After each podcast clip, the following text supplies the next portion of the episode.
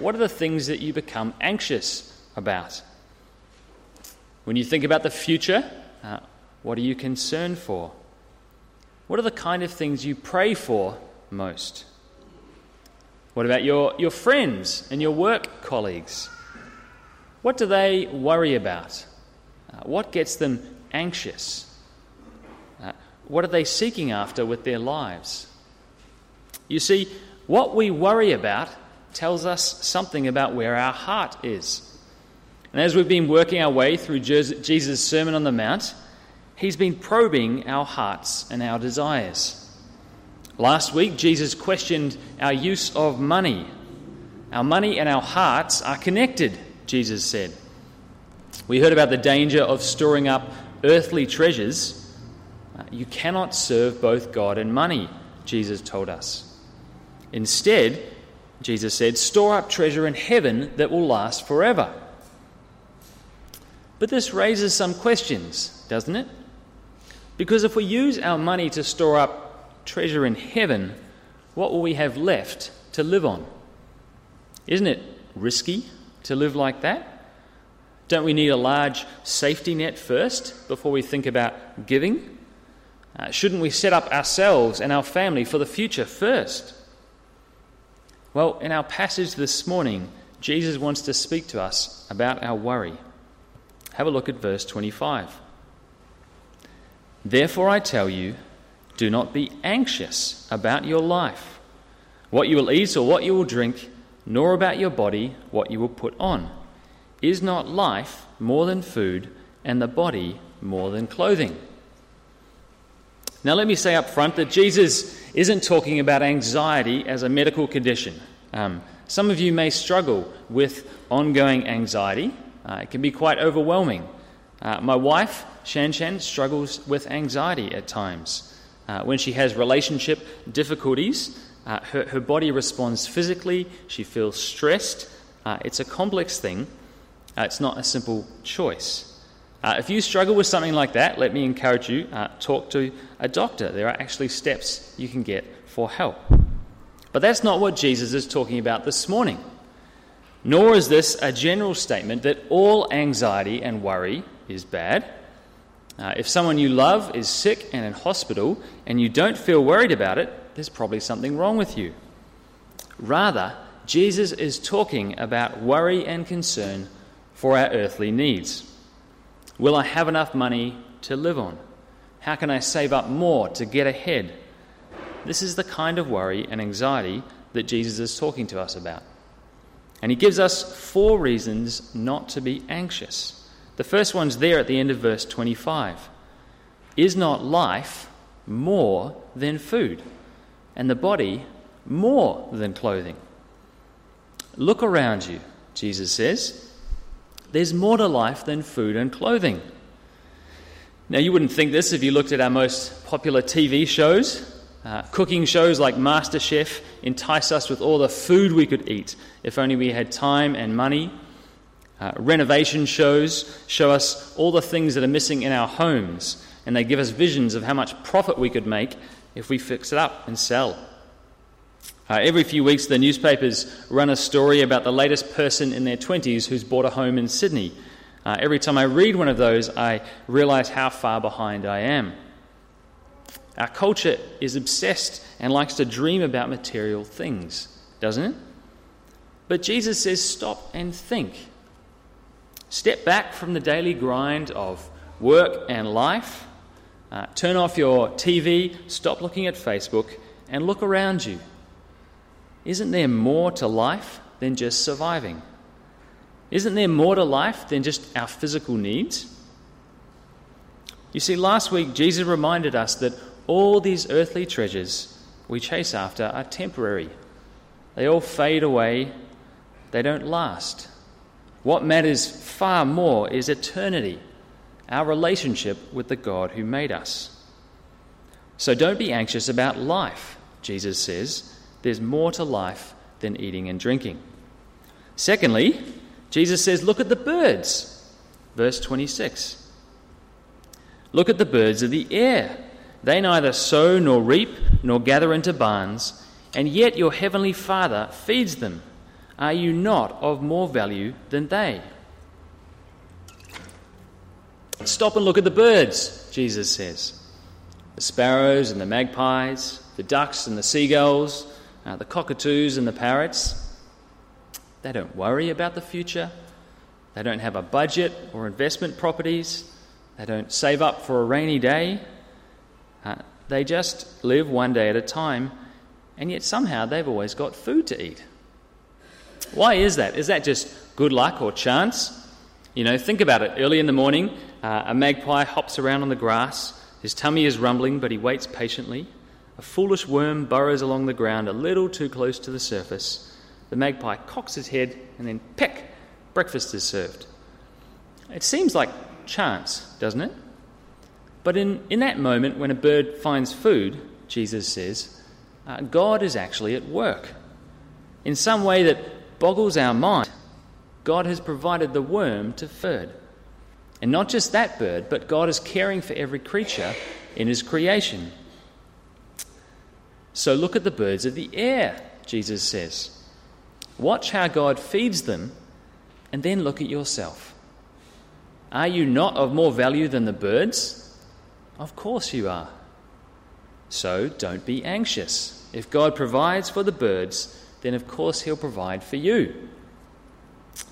And then, thirdly, Jesus says, Look at your weakness. Verse 27. And which of you can add a single hour to his span of life?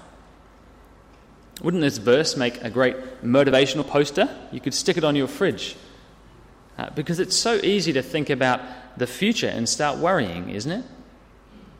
Uh, what if I don't get a pay rise? Will I ever save up enough money to buy a house? If I don't get in soon, uh, will it be too late? What if I lose my job? Will I find another job in time? How will I pay the mortgage? Will we have to move out? Where will we live? What if my health gets worse? What if I end up in hospital? Who will look after me? Do I have enough insurance? Maybe I need more. Who will take care of my family? Once you start worrying about the future, it's hard to stop. But look at your weakness, Jesus says. How much power and control do you really have over your life? With all this worry, can you increase your life by a single hour? Of course you can't. Just imagine if you set yourself a daily target of worrying for two hours every night. Um, I'm sure you could find an app to help you with that. Uh, you keep it up every day for a whole year. What good will that do? Will hundreds of hours of worry increase your life or make you happier? Of course not. The only thing you'll do is put yourself in hospital with a nervous breakdown. Don't be anxious, Jesus says, because it's a waste of time. You can't change anything, you're not in control. And then, fourthly, Jesus tells us look at the flowers. Verse 28. And why are you anxious about clothing? Consider the lilies of the field, how they grow. They neither toil nor spin. Yet I tell you, even Solomon in all his glory was not arrayed like one of these. But if God so clothes the grass of the field, which is alive today and thrown into the oven tomorrow, will he not much more clothe you, O you of little faith? Jesus is uh, telling us to go for a walk, wander around the fields, uh, look at the wild flowers, and think about how they grow. They don't sweat and work, they just quietly grow and burst into colour. And do you remember King Solomon in the Old Testament? Uh, he was the ancient version of Bill Gates, uh, the richest of the rich. He had everything uh, money and power, the best food and clothing, uh, gold and silver. He was rich, but with all of his riches, Jesus says, his clothing was nothing compared to the flowers of the field. Have you ever thought about where flowers uh, get their colour from? Uh, are they like little printers? If you cut open the seed, do they have an ink cartridge? Um, they're pretty amazing when you think about it. Uh, a tiny little seed, uh, it sprouts into a plant, and then all of a sudden bursts into colour with flowers, and then fades away. God clothes the flowers like royalty. So, Jesus says, look at the flowers, and then look at yourself. Uh, if God cares for them, are you not more valuable? Of course you are. So don't be anxious. Now, friends, uh, let's stop and reflect on what Jesus is saying for a moment. He's telling us that when we look at the birds and the flowers, we should see God's care for his creation. But I think we find that hard to believe. I think we struggle to believe that God is really involved in the world. Think about our modern view of the world for a moment. Science has become so good at discovering and observing how the world functions. We can identify all these small processes. We can see the chains of cause and effect. And so we have a mechanical view of the world. And so, even if we believe that God created the world in the beginning, we tend to think that He's taken a step back now. Maybe God is like a watchmaker a watchmaker builds his watch with all the tiny pieces, he puts it together, he winds it up, and then the watch just ticks over on its own. The watchmaker can have a cup of tea and read a book. The watch is a mechanical system that just keeps working. Sometimes we think of God a bit like a watchmaker, don't we? And the world is a giant watch that just ticks over on its own, all by itself, cause and effect. You see, science is so good at observing the world, we think that God is not involved. And that's why we become anxious and worried. Because if God is not in control, then it's up to us, isn't it? We're at the mercy of fate. We need to do everything we can to take control over our circumstances. Uh, we need to work and save and invest and build up security for ourselves so that when trouble comes, we'll be able to get through it. But, friends, the Bible has a very different view. For example, uh, why is it raining so much this week? Well, a weather scientist could give us a full breakdown of all the things that lead up to rain. The sun heats the earth and the warm air rises. Uh, cold currents of air come in and cool it down. Uh, condensation happens. All the tiny droplets form into clouds. And then gravity pulls on it and eventually the clouds burst and it rains. One big cycle of cause and effect. Now, all of that is true, but at the same time, the Bible says God is the one who sends the rain. Or we could ask the question how do flowers grow? Well, one answer is that warmth and moisture cause the seed to sprout. Uh, the sun gives light to the leaves, which gets converted into energy, and that helps it put out flowers. It's all in the DNA. That's also true. But again, the Bible says that God is the one who gives growth to every living thing. Uh, you see, the Bible doesn't deny our scientific observations about how the world works, but it insists that above and beyond all of the details we can see is the power and hand of God. Uh, listen to the, how the words of Psalm 104 praise God. Psalm 104, verse 10. You make springs gush forth in the valleys. They flow between the hills. They give drink to every beast of the field. The wild donkeys quench their thirst. Beside them, the birds of the heavens dwell. They sing among the branches. From your lofty abode, you water the mountains. The earth is satisfied with the fruit of your work.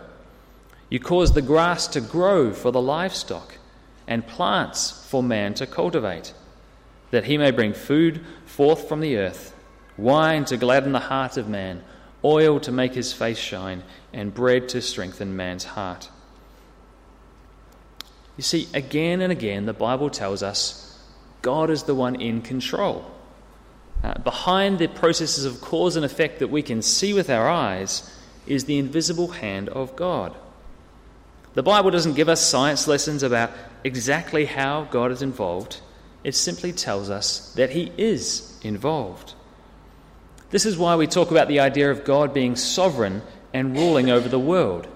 He's in control. And that means the world is not like a watch ticking over on its own while God drinks a cup of tea and watches on. Uh, instead, God is intimately involved in sustaining and caring for everything in his world, moment by moment. Uh, this is also why we say thanks before we eat, isn't it? It's a funny thing that we Christians do. Uh, we go to work and we earn some money, then we go to the supermarket and we hand over the money and we get some food. Then we go home and we cook the food or we microwave it if we're in a hurry.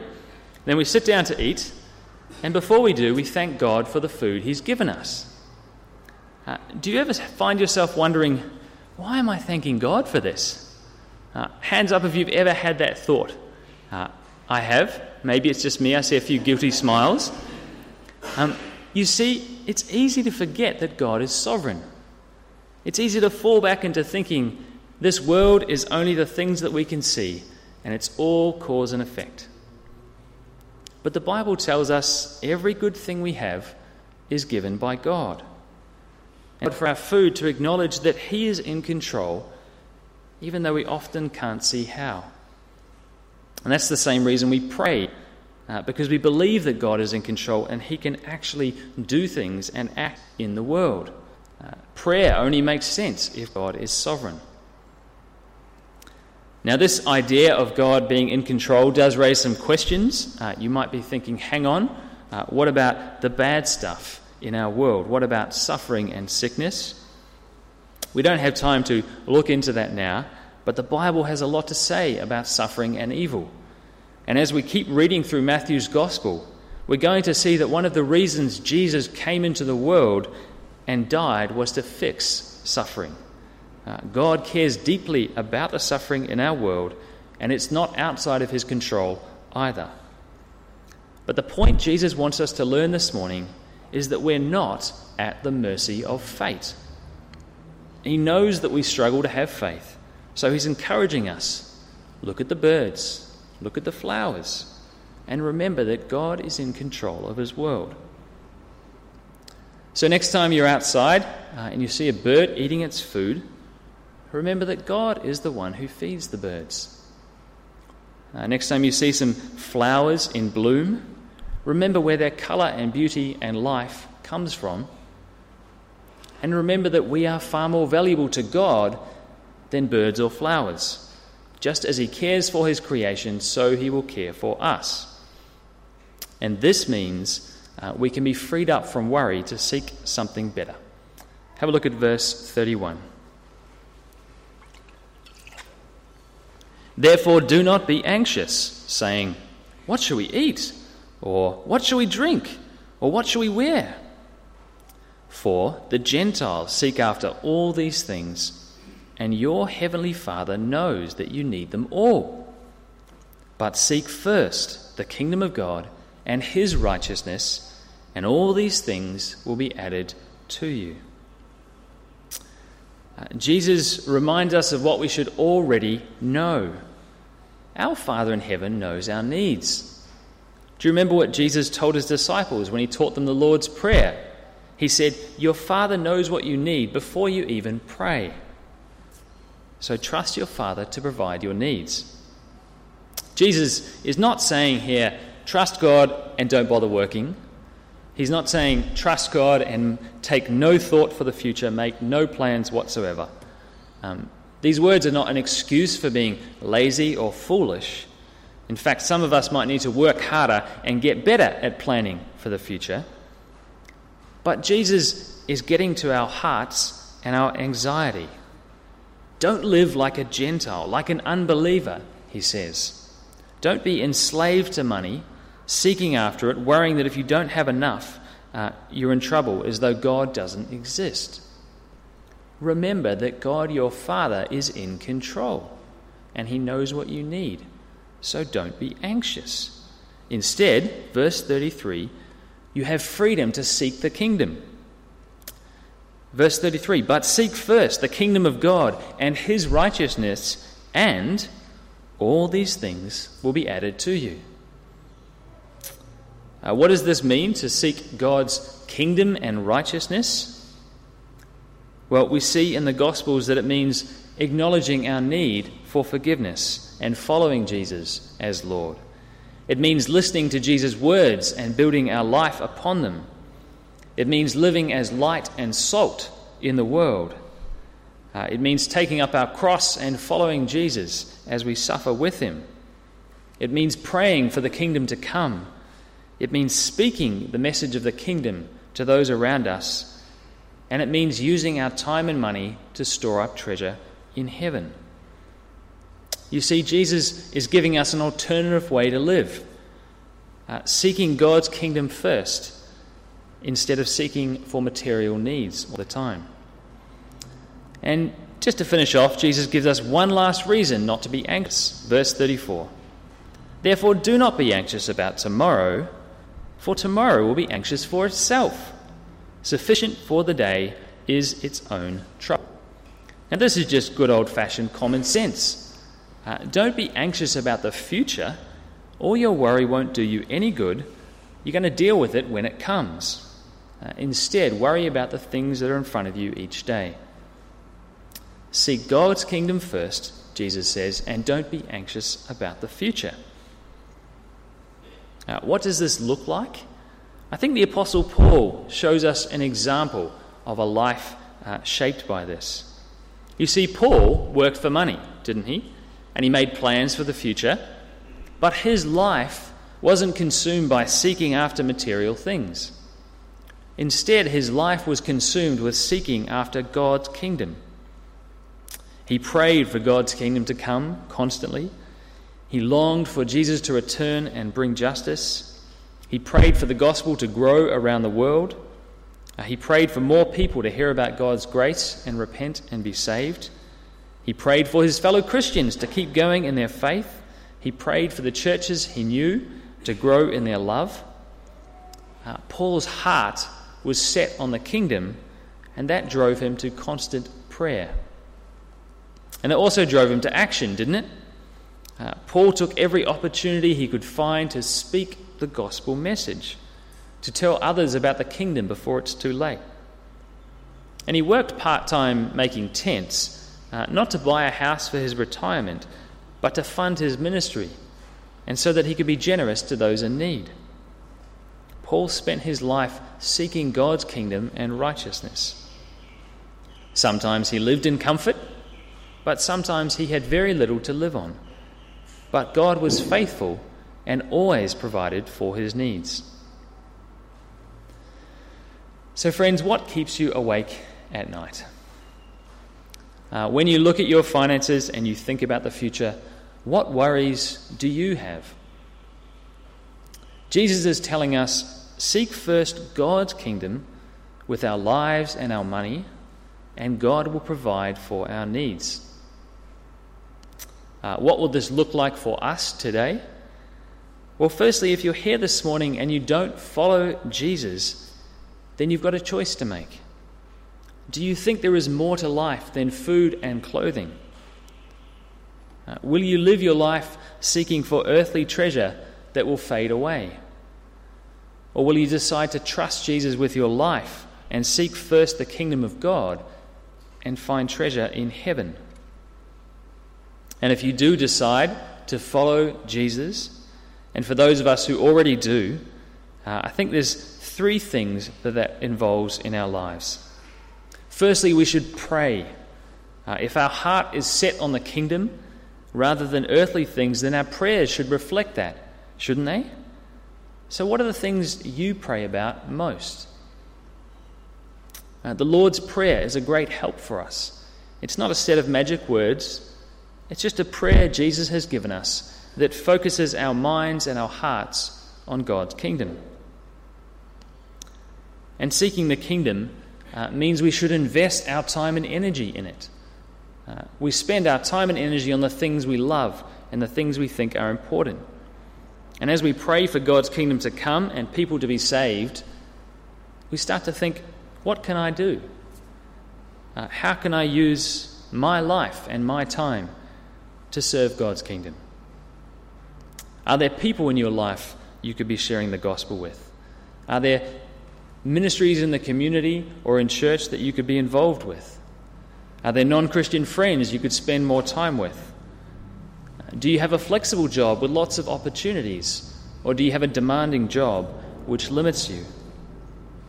Because if our hearts are set on God's kingdom, then we long to see more people saved and growing in their knowledge of God, don't we?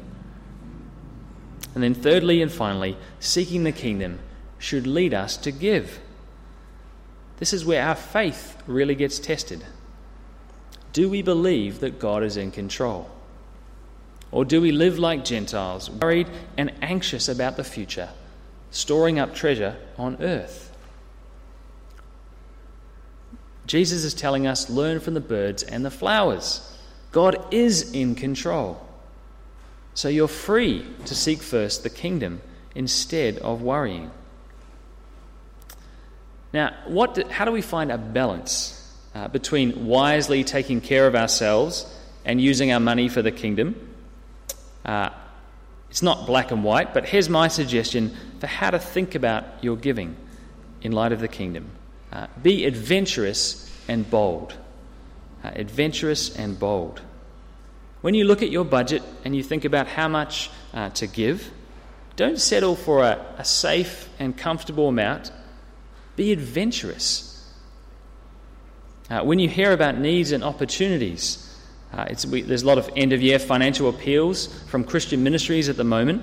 Uh, think carefully, pray about them, and be bold. Most of all, don't give in to worry and anxiety. Uh, because these words of Jesus can be trusted, friends. If we spend our life praying for it and speaking about it and giving boldly to it, our Father in heaven promises that He will provide for our needs. Now, let's pray about this now. Father, we thank you so much for the Lord Jesus who came and showed us what it is to live a righteous life. Uh, we thank you for the grace and forgiveness that we have in the gospel, that we might become your children and call you our Father in heaven. Uh, we thank you for these uh, wonderful words of encouragement that remind us you are in control of your world. And we thank you for these wonderful promises that as we seek your kingdom first, you will provide and care for our needs. Uh, Father, help us to examine our hearts uh, not to be anxious and worried, but to trust in you and live joyful lives as we seek the kingdom and store up treasure in heaven. In Jesus' name we pray. Amen.